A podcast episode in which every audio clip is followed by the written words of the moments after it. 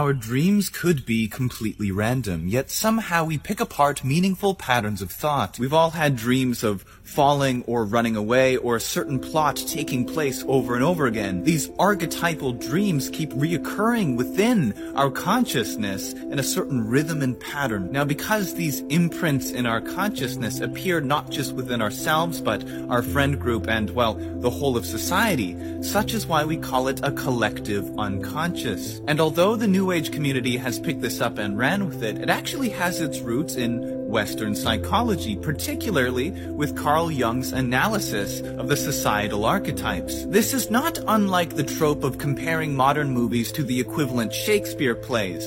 It shows that there are archetypal stories and characters and themes which exist within society and are unconscious. And these archetypes play a huge role on the development of our conscious, particularly as children where we're invested upon by nursery rhymes and bedtime stories and cartoons in which these archetypes find expressions. And I hope you see this is quite peculiar because these archetypes don't exist physically. They're more like geometric shapes existing only in the mind. They're not in our DNA nor in the physical world. They're in pure stories themselves. Yet they have very real influences on us. I mean, who doesn't want to be the Prince Charming knight in shining armor?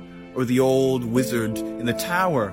Or the coven witch in the forest? Interestingly, pretty much all of these archetypes were found in the movie Shrek. And that's actually important because we're beginning to use these archetypes in a very self-aware way. We're breaking the fourth wall, we're becoming meta. And because they are an extension of ourselves and we're becoming aware of them, they are becoming self-aware. Now, of course, I'm using those words a bit leniently for dramatic effect, but you understand what I mean when I say, for the first time in thousands of years, these archetypes have awoken. This is the so-called shift in consciousness, or as I would rather say, the changing of the archetypes. And it can be seen in our greatest hits as of recently, Avengers Endgame, the greatest crossover event of all the archetypes in history. In fact, pretty much all of the Marvel and superhero movies have been setting up this great battle of the archetypes. In some sense, we are the vehicles for their play. And if I've got your attention, well, I like and follow for part two, I guess.